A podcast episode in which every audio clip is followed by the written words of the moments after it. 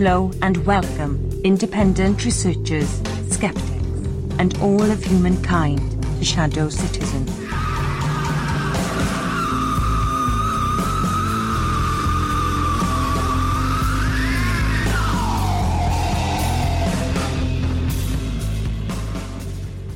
Welcome to episode two. This week's guest is James, James Perloff, and you are listening to Shadow Citizen. We can be heard live, and you can chat with us at Mixlr, M-I-X-L-R dot com slash forward Shadow Citizen.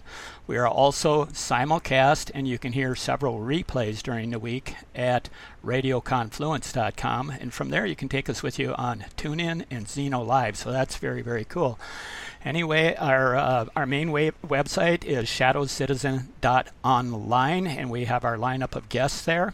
My name is Rob Ocel, and my co-host is Rachel L. McIntosh. And I'm so excited about this show because we have one of my very good friends, James Perloff, with us today. James, you here with us? Oh, definitely here. Yeah. Y- yay! Okay, this is great. James and I became friends um, back in the day when I was sort of becoming aware that something was going on in the world that was different than the reality that I was living in. I was a defense contractor at that point, and I had heard him speak at some it was some hotel in Massachusetts, and it was some sort of like a conference room at this hotel, and I was blown away by everything that he was telling us about. And so I went up to him afterwards and I said, "Would you mind if we get together and have some coffee or tea or something. And I invited myself to his house. And I think he was completely flabbergasted that I showed up. And we ended up talking. And that was the beginning of me becoming aware that there was more to what was going on than what I had been taught in school. And I am so glad you're here with us, James. I, am so proud of you and everything that you've done. And I want people to know about um, your really impressive book, Shadow Citizen, not Shadow Shadows of Power. And it's um, you've also written another book about Tornado in a Junkyard, which is about evolution. And uh, your work about Shadows of Power got made into a film. And I want you to tell us all about this stuff. Where do you want to start, James? You talk because you are an expert. Go. Okay. Well, first, of all, I was only flabbergasted because I figured that uh, you were CIA and you had, you know, a gun and a knife and a poison dart in your purse. But fortunately, that didn't turn out to be the case. but um, yeah, okay. For me, uh, I guess Truth Movement goes back to 1978 when I saw a girl holding a book by Gary Allen called None Dare Call a Conspiracy. And I had uh, one of the experiences that I only have once every 10 years. You know, I don't have any special messages that I get from God normally, but there was somebody that told me I had to read this book. And uh, I went to a local Boston bookstore, and sure enough, they had it on the shelf. And that book, None Dare Call a Conspiracy by Gary Allen, really opened my eyes for the first time to the fact that history has a pattern and uh, that governments have an, a force behind them with an agenda. Uh, that book talked about the Council on Foreign Relations, the uh, the Lusitania false flag. It talked about the Federal Reserve and the drive for world government. And that got me really interested. And I found out that the John Birch Society was uh, one of the groups leading the fight against that. I'd so happened I lived a couple towns over from the John Birch Society, who were then headquartered in Belmont, Massachusetts. And so I got involved with them, and I was introduced to their editor, Gary Benoit. Uh, he started writing for their magazine, The New American, in 1985. And in 1988, I was assigned to uh, write a article on the Council on Foreign Relations, which, of course, is what the shadow oligarchy of America, that's their organization they use to control our presidential cabinets and direct our, our foreign and even our domestic policies. And the article became so long it was going to overflow the page limits of the magazine. So the editor, Buck Mann, said, let's turn this into a book. It did turn out to be a bestseller for, for them. And um, in the mid mid 90s, I got uh, very interested in uh, the whole creation evolution debate. I'd become a Christian in the 80s, but I still had these held over questions about how man got here. and I found that Darwin's theory of evolution was a house of cards. And I started uh, researching it. Um, did a lot of PowerPoint talks on it eventually, but wrote two books. Tornado in a Junkyard is the big one. The Case Against Darwin is a short one. And in the summer of 2001, I, you know, I was on radio about twice a week. The, these books were getting pretty uh, well known. But of course, you know what happened on September the 11th. And I knew uh, once that occurred that no one was going to invite me on to talk about creation versus evolution, and for a very good reason. Mm-hmm. And uh, at that point, I realized that the um, well, I should say, uh, after I learned the truth about 9 11, I realized that the geopolitical realm was the most important thing for me to focus my writing on.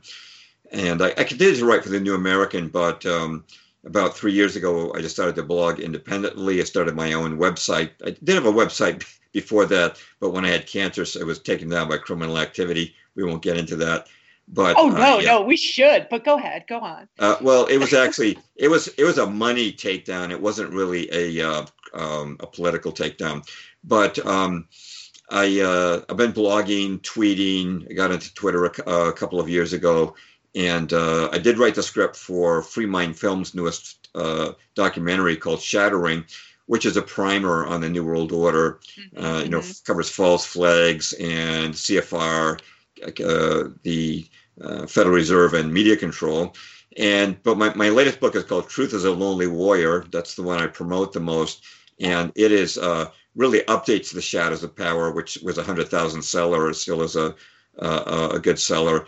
And uh, the Truth is a Lonely Warrior, which I think Rob has a copy of it is a primer, A to Z primer on the New World Order. I start out, the first chapter is on false flags that have brought us into wars, starting with the sinking of the Maine and uh, up to, you know, the uh, non-existent weapons of mass destruction in Iraq. Then I go into, I say, well, why do we have this, this, this pattern of events? Why does our, we keep getting into these wars on false pretexts? Because we got the same oligarchy running the country. So I get into the Council on Foreign Relations, which is the subject of the shadows of power. Then chapter three, I follow the money. I say who's behind these guys, and I look at the banksters in the Federal Reserve. And then I have chapters. We won't go over all the chapters here, but I've got chapters on media control, on uh, environmentalism, how it's used as a tool to control, on Freemasonry, about the broader organizations, the internationalist organizations that keep this all in- interconnected, like the Bilderbergers and the Trilateral Commission. Mm-hmm. And I've got a, a, full chapter on the Vietnam War, a full chapter on 9 11. I've got a chapter on vaccines, which uh, I, I, consider a tool of, of population control, a, a, full chapter on weather control. And so it's pretty much A to Z on the New World Order to give to a skeptic. It's footnoted, it's indexed. Yeah, it's and. Uh, yeah, it's I wanted to get, yeah, thank you. Uh, and uh, I wanted to give people something that would be more than just one piece of the puzzle, uh, like 9/11, because they really need to see the full picture if they're going to grasp what's going on in our world. Okay, I'd like to jump in just a quick here. I'm going to back up just a little bit because I know no, what I you mean about. Enough. I, I haven't talked enough yet, Rob. give, give, me a little more time. I'm just joking. Go ahead. No, I, I, I know what you mean about Rachel. I mean, when I first met her, I, I was surprised that she answered my, you know, my inquiry and I'm kind of going, oh no, she's one of these attractive Russian spies or something. So, yeah, yeah. Uh-huh. But her, her anyway, Russian spies in them, by the way, or at least Serbian spies and killers and stuff like that. So it's very exciting. right. So just watch for that hat pin or whatever. Anyway, I want to kind of back up to you know you were uh, making the rounds. You were very popular. George Bush, you know, who I just was always had trouble with, you know, and he had this, oh, he's a good Christian man. And so when you were talking evolution versus, uh, you know, creationism, uh, you were the darling of this, you know, this uh, religious right. And then, but apparently they were a little bit uncomfortable with you, uh, you know, right after 9/11 happened because uh, was it just that the full, whole focus switched over to 9/11 and nobody was you know, I've heard other people say that once 9/11 happened, all the Christian stuff kind of went to the back burner for a while. Can you elaborate on that a little bit, or? Well, it did for a lot of uh, people, although it's still just as relevant. But part of the problem is, and actually, I did a show just yesterday on TradCatKnight on Christian Zionism. Part of the problem with 9/11 in communicating to Christians is that the Christian community doesn't know that it has really been taken over, and I'm talking about the the um, the fundamentalist side of the Protestant churches.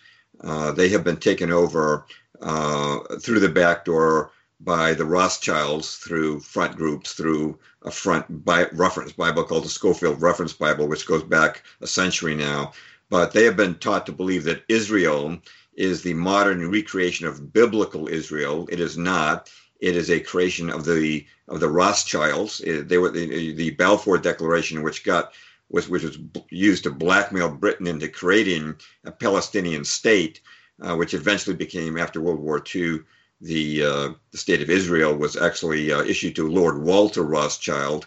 They, the Rothschilds bought up all kinds of land in Palestine, and the Rothschilds built the Israeli Supreme Court, which you've ever seen pictures of it. It's got a Masonic uh, pyramid on the top, and it's got the Rothschilds portraits on the inside. And they're, the, the Rothschilds, uh, be fair to say that Israel is their proxy state. They are the main force behind 9 11 and uh, so when you talk 9 11 and you talk about Israel, a lot of Christians are going to be taken aback because they've been taught to think that Israel is our friend, that they are the allies of the Christians, which they do not view themselves as you're going to get us in trouble right here on our second episode you know but but that's okay. We're here to explore new ideas and that. And i know uh, during our test run here on tuesday i i had said you know you you seem to have a, a little bit of a you know i don't know what you call it romanticism or favoritism to the old kings and the the noble class uh, you know the monarchies that uh, you're really you know, getting me in trouble now. No, we're really going to go could I bust in on that? Oh yes, when I please. Met, when I met with him at his house after I invited myself to his house, one of the very first things I picked up on, I said, "Well, how is somebody supposed to vote if you're if if people are thinking like how you're thinking, James?" And he goes, "Well, I I really think." And he's he told me that about how he appreciated the monarchy and I was like, "What? You got to be kidding me!" And it blew that blew me away. So now I want to hear him talk about it with you because I asked that exact same question. Okay, well, uh, here's the lowdown in a way that I think that people who aren't really apprised of it can understand. The Rothschilds we know are the center of this New World Order. And uh, the banksters, you don't even have to say Rothschilds, but the, the banksters knew that the world's countries were run by monarchs. So you had, you know, the the czars ran Russia and the emperors ran China, and uh, they they both disappeared within six months, six years of each other in the early 20th century. And of course, every country in England um, had a king, and of course, the king of France was the first to go. The Rothschilds and the the banks just knew that they could not take over a country run by a king because they couldn't get to the bloodline of that king unless they were lucky enough to maybe intermarry. But that usually didn't happen. So they had to uh, finance revolutions, which they did usually through their proxies, the Freemasons. And uh, th- they knew that if they got rid of the kings, that uh, and turned a nation into a democracy, it would be easy to control because with their financial power and their control of the press, all they needed was 51% of the vote. And when you run the press, it's easy to get your guy to get 51% of the vote. So I, know that here in America, we're in school to hate hate monarchs, but to tell you the truth, King George III wasn't that bad. The only tax being levied on Americans in, by the year 1773 was a customs duty on tea of three three pennies per pound. And we've been taught that we were enslaved by the British and so forth. But this is this is a long story. But I'll just add one more thing on this. That I, if you go to my my website jamesperloff.com, I've got an extensive post on the Battle of Lexington of 1775. Now, I happen to grow up in Lexington, and I walk past that famous battle green every day, and I'll tell you right now that that Battle of Lexington was a false flag. It was orchestrated. The British were uh, put in a position to fire first. They wanted a massacre. That's why you have all these uh, colonial ca- uh, casualties at Lexington and only one minor British casualty uh, at the Battle of Lexington. They wanted to get that war going. It was a Freemasonic event, and that's why the Freemasons have their headquarters for their north northern jurisdiction in Lexington, Mass. Right now. Um, that's uh, not something that's to be uh, good news uh, to the ears of a lot of American patriots, of which I am one, by the way. And I count American patriots among my best friends, and many of my PowerPoints have been given to American patriotic organizations. But I will say that, frankly, getting rid of monarchs and that included the American Revolution, was uh, part and parcel of the long-term, long-term New World Order plan. I'm going to mm-hmm. jump in real quick right here because I want to comment on our chat room. We appreciate everybody showing up and listening live. And we've got, uh, well, first of all, we got people asking for merchandise, t shirts, and coffee mugs and the like there, oh, Rachel.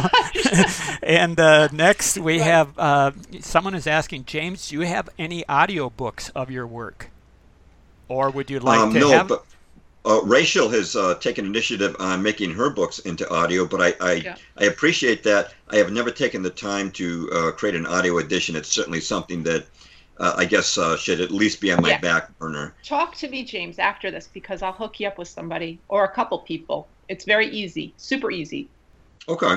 All right and maybe there's even people in the audience that would uh, you know like to do do that. I know a lot of people you know are into that, and so it's you know we and we have some really smart people in our chat room because they've been focusing on this stuff for a long, long time. But we want to get this out to a broader audience, so I'm going to give it back to Rachel, and you, you continue. Well, great.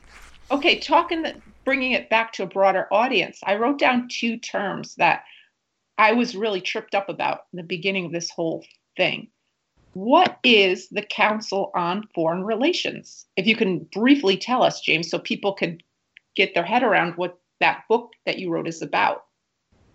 Okay, in uh, 1919, uh, the World War I's aftermath was being settled at the Paris Peace Conference, and President Woodrow Wilson went there surrounded by a um, entourage of bankers uh, he, he, didn't invite a single member of his party, not one Democratic congressman or senator, senator went with him. And they had uh, multiple purposes there. But one of the main ones was the League of Nations, which he did not invent, but that was the first attempt at world government.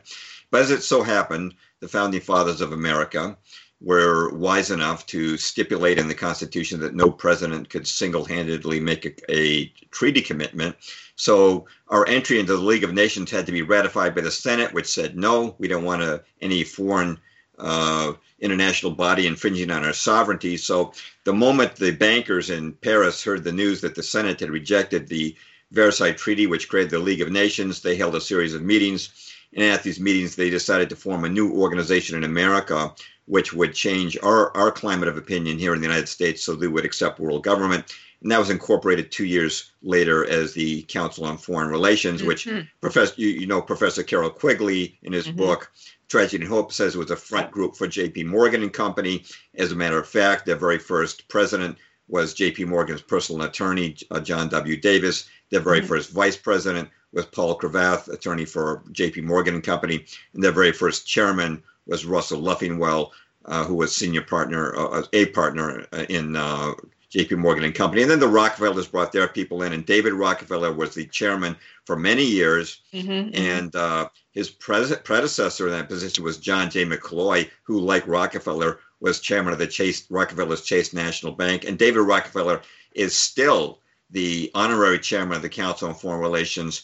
And um, his, by the way, his his maternal grandfather was the uh, the guy who introduced the original Federal Reserve legislation, Senator Nelson Aldrich, to see how it all connects together. Now, right. now I've told you about people, but the second part of your question, uh, Rachel, is what is the council? The council is uh, is supposed to be uh, an elite foreign policy discussion group, but right. in reality, it serves as the supplier of cabinet level personnel to Washington. And just to back that up with numbers, um, well, you know what? I don't have a count that includes the Trump administration, which is more Zionist than CFR oriented. CFR is short for Council on Foreign Relations. But through the Obama administration, we've had 19 secretaries of state, 21 treasury secretaries, 23 defense and war secretaries, and 16 CIA directors that have been drawn for the roster of count, the Council on Foreign Relations. They are globalist minded, and uh, it's because our cabinets are chosen uh, so consistently over the years, whether it was a George Bush who got people like Colin Powell uh, from the, the, CFR and Dick Cheney, or whether it was Bill Clinton who drew 12 cabinet members from the CFR. This is one reason why our policies have changed so little from one administration to another, right. whether with Democrat or Republican, because they're getting getting their people from the same body, same the same elitist yeah. Yeah, mm-hmm. I don't care if uh, Dick Cheney is a Democrat and George, uh, I'm sorry, Dick Cheney is a Republican and George Soros is a Republican. They still represent the Wall Street banker elite, and right. uh, not not the people of America, but the Council on Foreign Relations is a globalist organization that's almost 100 years old. Uh, that is the chief supplier of cabinet level and sub cabinet level personnel to Washington. And then they they kind of do window dressing with people like Angela, Angelina Jolie and these other celebrities. Right. And they, they they they made their own website. First they were like very secretive. They couldn't even walk into their building. And now they've got a website and they put out newsletters for everybody to see what they they think they want to do. Um, I think that's interesting. The other thing that I found hard to get around was Masonic. What is what do Masons have to do with all of this? Well, it's always been important for um, secrecy and obedience uh, to be a part of this New World Order plan. And so, if you look historically at um, hate to say it, the American Revolution, everybody on Paul Revere's ride was a Freemason, including the guy mm-hmm. who sent him on it and the guy who he was bringing the message to, John Hancock, all members of the same lodge. We won't go there. But if you look at all the European revolutions, the French Revolution, the Mazzini Italian revolutions, the Portugal Revolution of 1910, and even the Young Turk Revolution that overthrew the Sultan, all of these uh, were done through the um, Freemasons, you know, uh, before the French Revolution, there were 2,000 Masonic lodges, each with its own revolutionary committee. And when they had the uh, fr- the original assembly um, of delegates uh, after they overthrew the king, uh, hundreds were members were, were, Freemasons. Most of them were Freemasons, and the secrecy was necessary to keep their plans from being known. The obedience was necessary for them to to carry out these missions uh, reliably. Now, one reason, of course, that Freemasons have been willing to carry out these tasks is because they get rewards. They get promoted in the army or in business, or they get a contract by fellow Freemasons, and you get to go up the ladder of life because your fellow Masons uh, helped you out. By the way, this is not to denigrate the average Blue Lodge Mason in America uh, who knows nothing of the fact that at the very upper illuminated levels of Freemasonry, they actually worship Lucifer, and that comes from ex Masons. So uh, it is reliable information. But no, there, there are different types of lodges, and not all of not, not all of them are into that. I've even been on alternative media radio shows run by Freemasons who are good guys, and mm-hmm, I've mm-hmm. I've had friends who are Freemasons. It's been part and parcel. But here's something interesting that I learned from uh, uh, someone who wrote me in Europe and he said that the reason that the Freemasons declined after World War II, you know why that was? What? No, no. Uh, you know, up until World War II is very important if you wanted to advance in politics to be a Freemason. Of course, FDR, Franklin D. Roosevelt, was a 32 degree Mason. He's the guy who put the Freemasonic pyramid on the back of the dollar right, bill. Right, right. And uh, Harry Truman was 33rd degree. But after World War II, you know what? They didn't need the Freemasons anymore. You know why? Because why? they developed the CIA and the NSA. And from now on, free secret activities could be carried out by government, taxpayer funded secret organizations. And that's why the Freemasons declined in influence in America. They didn't need them anymore. Uh huh. Interesting. So that. All right, how does that relate to like the skull and bones and you hear that sort of stuff going on over the really big private universities? The, that's kind of the same sort of thing though, right? Skull and bones? Yeah. Okay. Yeah, secret secret societies are a labyrinth, and Skull and Bones is one of them. There's another at Yale called Scroll and Key. Right. Um, William P. Bundy, who drafted the Tonkin Gulf Resolution, was Skull and Bones, but it was his father-in-law, Dean Acheson, who also went to Yale and was Scroll and Key, who was the man who persuaded Lyndon Baines Johnson to escalate the Vietnam War. Uh, but they were both interconnected, and there are these elite, super, super secret uh, societies that go well above the regular levels of Freemasonry that are used, and we don't really know that much about them because they are so secret. But you know that when they're uh, super George, secret, right? Yeah, George Bush was uh, running for president against John Kerry. They were both members of Skull and Bones, right? And they wouldn't even talk about it when the media just, uh, you know, innocently yes, asked them. They well, asked him. They asked yeah. him flat out on TV on the news, and they both had. Yeah. Very, they're both both very cagey about it. Yeah, they say that even Averell Harriman left the Paris peace talks on Vietnam back in the 60s because they said it was more important for him to attend the latest Skull and Bones meeting. And by the way, for people who are interested, there is a movie which is said to be about Skull and Bones. Unfortunately, the high definition version has been taken off of YouTube. but I think you and I think it's even hard to find a full length version of it now. But it was the Glenn Ford movie, The Brotherhood of the Bell, where he's a member of a, a secret college fraternity, and um, one of the new members says, "I guess we're part of the establishment." He says, "No, we are the establishment." And in this movie, Glenn Ford has to do something so unsavory to another college professor that uh, the college professor commits suicide, and Glenn Ford decides that he's going to go on a crusade against this secret society, which they say is Boy Sense Skull and Bones. And uh, all of a sudden, his world falls apart. His father's being attacked by the government. He loses his job. He suddenly realizes that his wife was given to him by the society. All these benefits he thought that he'd won on his own were actually provided by the society. And since he doesn't serve it anymore, the, the world has suddenly turned against him. It's a great little movie, The Brother of the Bell, but uh, it was not well known at the time. It was actually a TV movie. It's one of those little movies that just kind of slipped in there, but people discovered it and found that this is really one of those few Hollywood flicks that actually tells you how the world works. Hmm. Wow, time is really going by fast, and I want to squeeze in here just a little bit uh, before our bottom of the hour special report. Uh, but I want to bring it back to current times because you know you, you always talk about this this false left-right paradigm, and for all the time that the oil pipelines, you know, there have been protests going on continuously for the last eight years. And then we, you know, it wasn't on the mainstream news, but it was all over the social media. The water cannons being sprayed on the people at Standing Rock.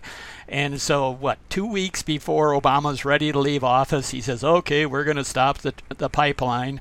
And then wh- while this whole thing was going on with the inauguration and the Women's March on Washington, and that got all the news, but in the meantime, uh, Donald Trump, who owns stock in, along with you know Perry, the uh, the whatever the energy secret new energy secretary, and uh, Trump, you know, just says, "Okay, start up the uh, the pipeline project again." You, I mean, this kind of demonstrates this false left-right, right in your face to me. Well, well, I, well, a lot of people are invested in that pipeline project. Like a lot of them. It's not just people; it's huge companies. There, it's all interlinked. The investments in the pipeline. That's true, but I like I say, it's kind of like you know, you watch the uh, the left hand, the uh, the women's march movement, while the right hand is you know is doing something completely different. But I right, uh, they do that to us all the time, all we, the time. Yeah, it's the old magician's trick. So yeah. I, I, I think that's a important thing. Uh, but anyway, I and, and, once again we've got people in the chat that are reading uh, War and Peace, and somebody's working on the audio book for that. So you've already got volunteers, Jim, uh, for for mm-hmm. that work if you're interested. So oh, pass that information on to me. Uh, I can't look at the chat room as you can there, Rob, but pass the information on to me. I'd uh, be interested certainly. All right, that sounds very good. And so, Rachel, are you ready to go? I'll do our, our little. We could, unless we want to just keep chatting, and do this at the end. I mean, it's up to you. I well, think it's up we could you want to keep talking to james or you want to bust in and let everybody have a mental breather with the tie color report for a little bit?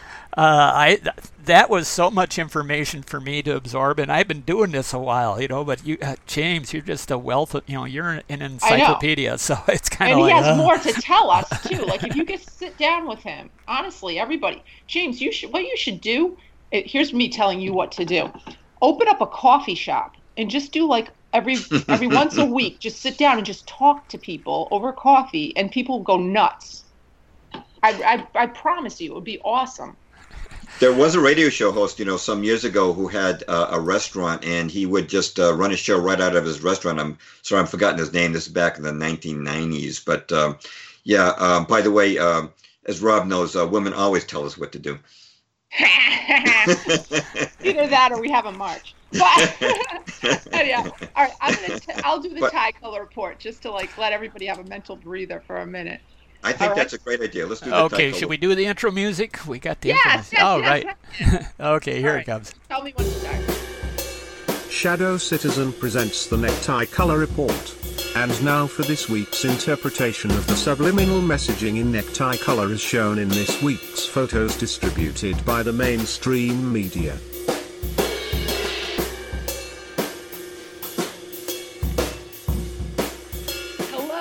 Welcome to this week's edition of the Shadow Citizen Tie Color Report. This past week, we witnessed the historic inauguration of the 58th President of the United States, Of course, that number 58 doesn't include the forgotten presidents of the Continental Congress and the Articles of Confederation era during the 13 years before 1776 and 1779, excuse me, 1789, when the Constitution was finally signed off by all the former colonies except Rhode Island, which all the other states ganged up on and did trade embargo slash boycott until Rhode Islanders were starving to death, and finally Rhode Island acquiesced and signed the thing. And that's why I think it's really interesting that they featured a love letter written by a Rhode Island volunteer during the American Revolution, where the guy was proclaiming in verbiage way above the common reading level these days how much freedom meant and that he would die to preserve this cherished freedom. It also explains the colonial flags as a backdrop during swearing in of Donald J. Trump, who was sporting, as expected, his red power tie. Interestingly, the New York Post and the Daily News were running almost the exact same cover for their papers, with Trump wearing a lively blue tie on Inauguration Day. By the way, that image which greeted people that morning was from a family photo shoot set up by the president's daughter, Ivanka, where all of the family members were wearing gray and the blue tie was prominently featured as they stood in front of the imposing statue of Abraham Lincoln inside the Lincoln Memorial. Blue represents the traditional color of the Democratic Party in the United States, and the state of New York typically votes Democrat. Basically, those covers were in place to calm the New York audience down. Also, if the right shade of blue, that blue can represent support of Israel. The physiology of blue is calming, the psycho- psychological impact is one that represents intelligence. But back to the high production value of the inauguration. Donald Trump was, of course, the star of the show, and his wife, Melania, was wearing a fabulous updated Jackie O inspired toned down robin's egg blue dress with matching leather gloves. The ex- exiting President Obama was wearing a blue tie, and his wife, Michelle, was wearing a toned down earthy red wool dress. The syncopation of red, and blue, brilliant red and blue, and the yin and yang principle of the woman man dichotomy created balance, and this was clearly drawn. It was so well drawn that I suspected that the outfits were coordinated or at least approved by a Hunger Games type special event planner, further strengthening my belief that both couples' handlers were in touch with someone who was coordinating the presidential outfits. Was the obvious use of white on Trump's female family members and Trump's female campaign adversary, Hillary Clinton, who was wearing a custom made Ralph Lauren white pantsuit. White represents purity. In this case, it also completes the red, white, and blue American flag theme that all the critical players were participating in. Meanwhile, Hillary Clinton's husband could be seen wearing her signature color since her concession speech, at which they were both conspicuously featuring purple. At the inauguration on January 20th, Bill Clinton was wearing a purple tie with teeny tiny little American flags on it. I was not surprised to see purple at the inauguration in the audience and on the choir. This visually showed support of Hillary Clinton and by extension the new and upcoming version of democracy in America where both of the best of the best of both parties would bleed together, a coming together of the people. Now I'm not saying this is what is going on right now. I'm saying this is where they want to mentally take you the strength of the aggressive red, long held by the Republicans, and the intellect of the blue, cherished by the Democrats. I wrote a blog post about this purple phenomena called America the Purple. It's over at my website if you want to read it. But you should know that purple is the blending of two primary colors, red and blue. And your body recognizes this visual stimulus either by mentally bowing down in awe of the majesty, majesty of this color or by being so thrilled with this combination, your brain exhibits a more playful pattern of thought once exposed to the color. It's no secret that purple is a universal favorite with children. Moving beyond the inauguration, President Trump appeared signing his first presidential memoranda regarding the national transition away from Obamacare in his red power tie. Then, the next day, Trump made his first official appearance at the CIA, where he delivered a speech not so co- covertly warning the CIA that he will be rebuilding the organization without a fifth column, which means he will be getting rid of secret sympathizers of, of external forces that are embedded within the organization who carry out acts of sabotage, disinformation, or espionage. He was wearing a darkish blue with white horizontal stripes, a necktie for that speech, which was perfect. The blue showed intelligence and the interruption of it in regular pattern of interference by purity or nothingness. Not surprisingly, Trump's White House press secretary, Sean Spicer, who was coincidentally from Rhode Island, began his career defending the president's recollections of the inaugural crowd while wearing a wonderful red tie composed of blue X's encircled by white O's, which made a rich woven pattern. However, the opulent pattern was gone immediately after Trump's CIA speech, where Spicer could be seen wearing almost the exact same tie as Trump when he began briefings about voter fraud and how Trump would be pushing for further investigation. Hence the blue with the white horizontal stripes, communication to intelligence and slashes of purity. Whether these tie messages are true or just for effect, I think they are working in a positive direction so far. But I'll keep you posted during next week's Shadow Citizen Tie Color Report. Okay, thank you, Rachel. That was excellent. Uh, and so now we're back to man this uh, heavy history lesson. And do we want to you know let uh, you know James just keep going, or should we you know try yeah. to look at some of the uh, the current events, or or is there anything going on currently that you want to talk about, James? Well, we could certainly pick up from what Rachel was saying about Donald Trump. I think that's something that most people are interested in right now. Is um, is uh, is his um, presidency going to be as authentic as we've hoped it to be, or will it move in other directions? And uh, looking at him so far, I see uh, a lot of positives. I, sh- I, should just start out, I guess, by saying that, uh, like many people in alt media, I felt that it was a matter of stop Hillary at all costs, and the media was arrayed against her. And I even made a meme out of uh, David and Goliath, with Goliath as the mainstream media and David as the alt media. And I do regard the past uh, election as a victory for populism and for alt media because as you guys know, the election they wanted was to, uh, to keep the Bush Clinton crime families in. That they wanted Jeb Bush, as the Republican, and they wanted Hillary as the Democratic candidate. And when Jeb Bush turned out to be an Edsel, which uh, I don't know if, uh, okay, uh, Rachel does know what that is. I know she's younger. I didn't know she'd know that, like you and I know, Rob, what, what an Edsel is. But yeah, he was an I, Edsel. He dropped out. Um, go ahead, Ron. Uh, I, I had some friends who actually had an Edsel station wagon painted, you know, as a hippie uh, car. They had the American flag all over it and peace signs and everything when I was in high school. So that was the uh, the girls' car to go back and forth to school and I think it drove their folks kind of nuts, but it was really a, a pretty classy car.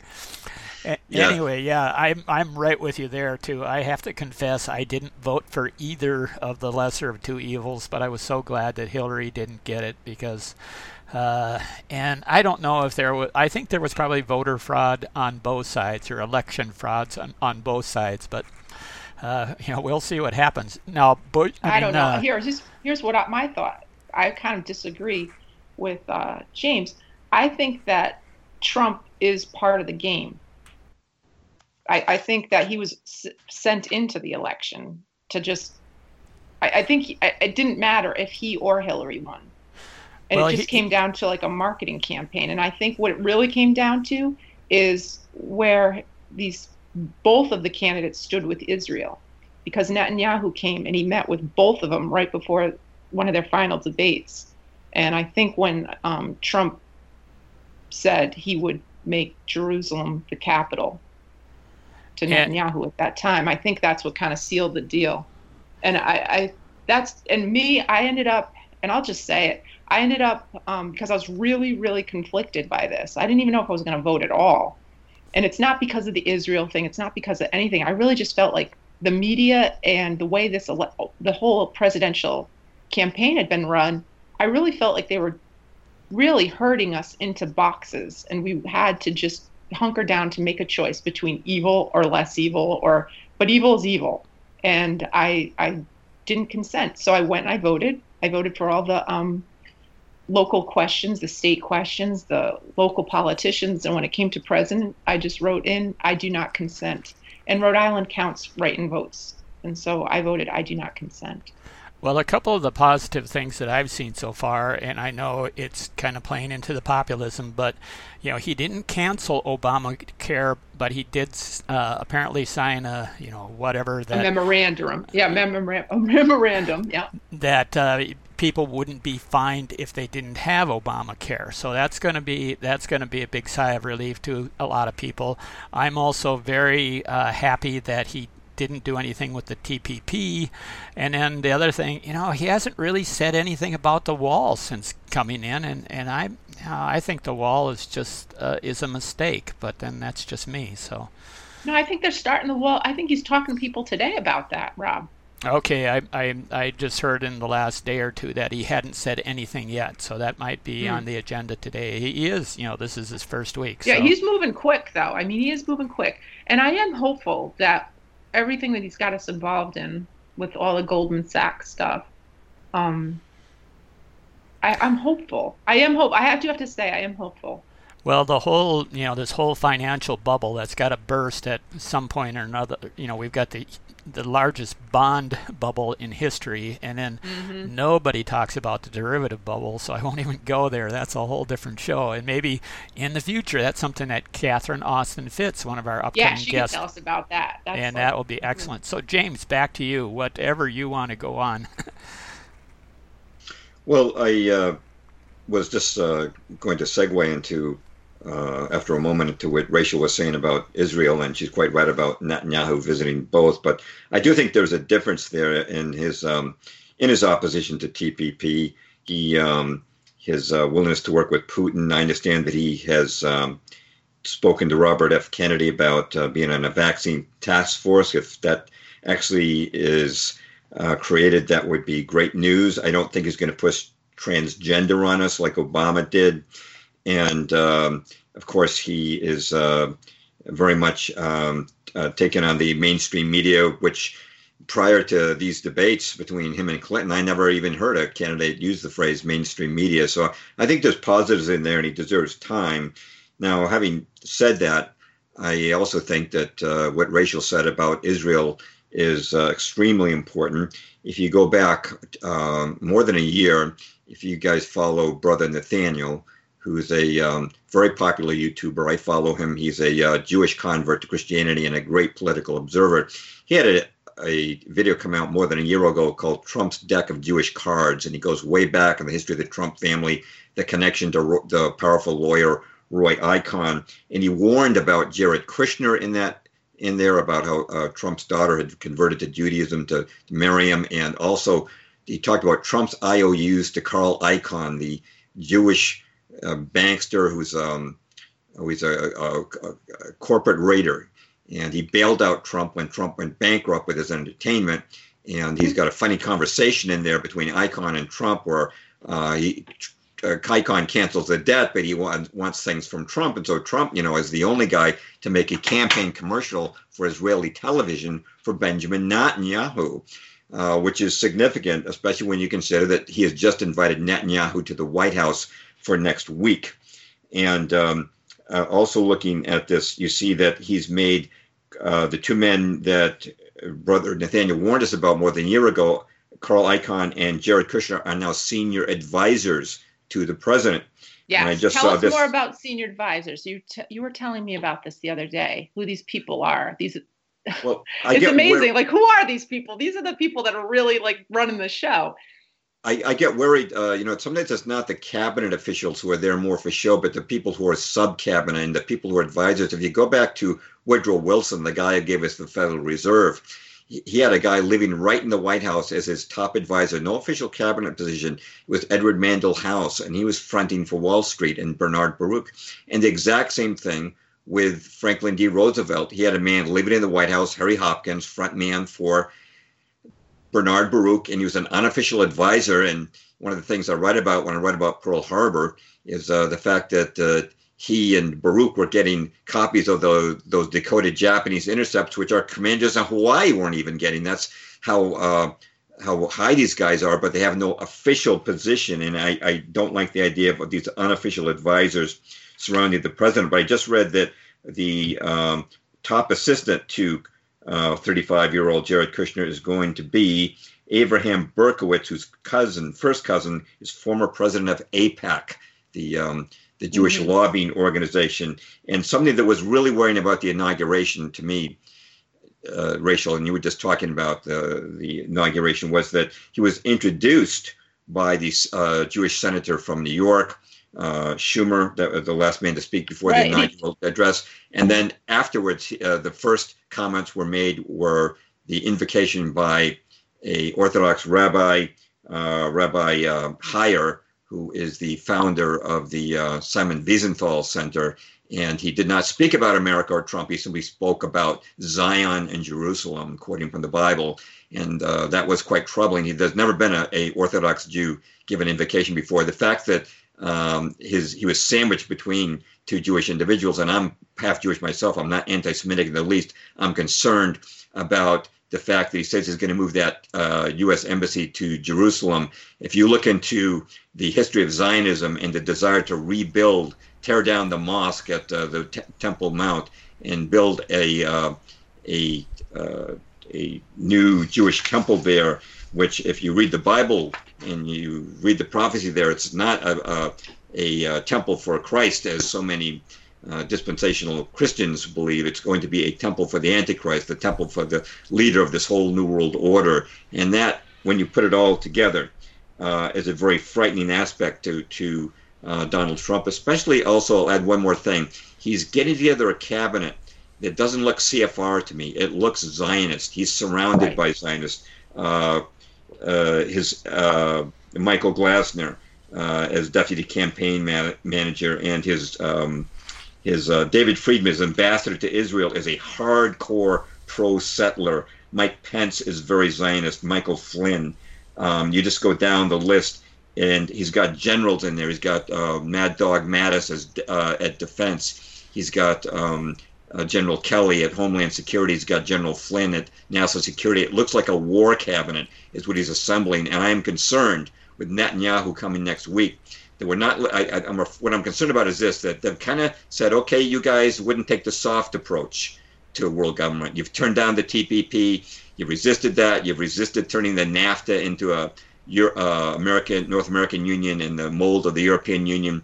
You turned down the soft approach, so we're going to go hard on you. We're going to bring about another 9/11 false flag, and you're going to go to war with Iran, and you're going to go to war with Iran on on Israel's side. That's what I am concerned about, especially when I take a look at the Rothschilds uh, owned magazine, The Economist, and their World of 2017 cover, which has a, a t- set of tarot cards with a death card with a nuclear bomb exploding. I'm very concerned that we. I, I, I, um, no, no, no. The, that spread that night, that very night that that came out, I got my, got the resources out about the tarot cards, mm-hmm. and it turns out that that's actually according to the Economist, a very good spread that they oh, had laid out for us. Nukes yeah. are good.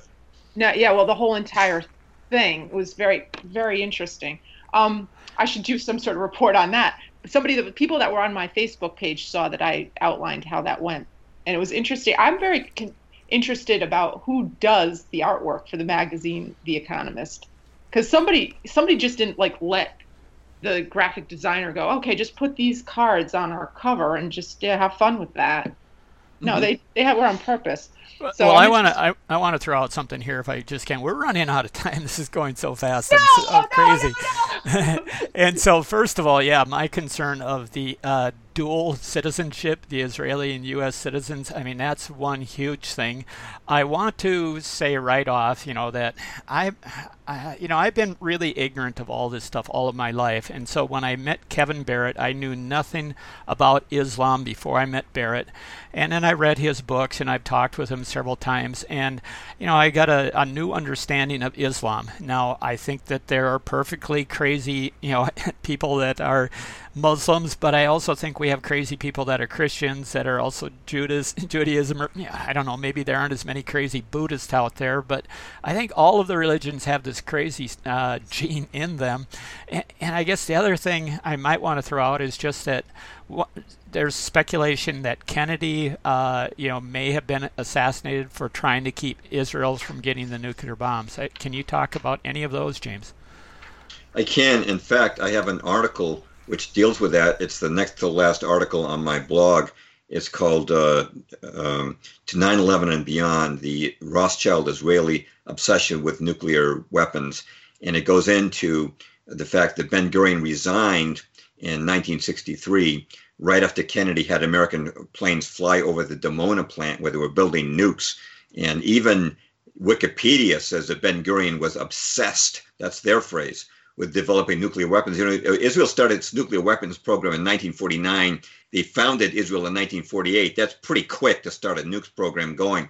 And um, there was a book that came out by um, Michael Collins Piper that tied Kennedy's assassination to his opposition to, nu- to the nuclear weapons program in Israel. I didn't pay a lot of attention to that until Mordecai Vanunu, the Israeli whistleblower, was finally released from prison, and he said, "Wait till you find out that Kennedy was assassinated for that," and that gave a lot of validity to that book. But if you go into that uh, article of mine, not only do I talk about the potential links between Kennedy's assassination and uh, Israel's nuclear weapons program, but the possibility that 9 11 itself was a nuclear event. Now I'm talking about two suitcase nukes in the basements of Elevator 50.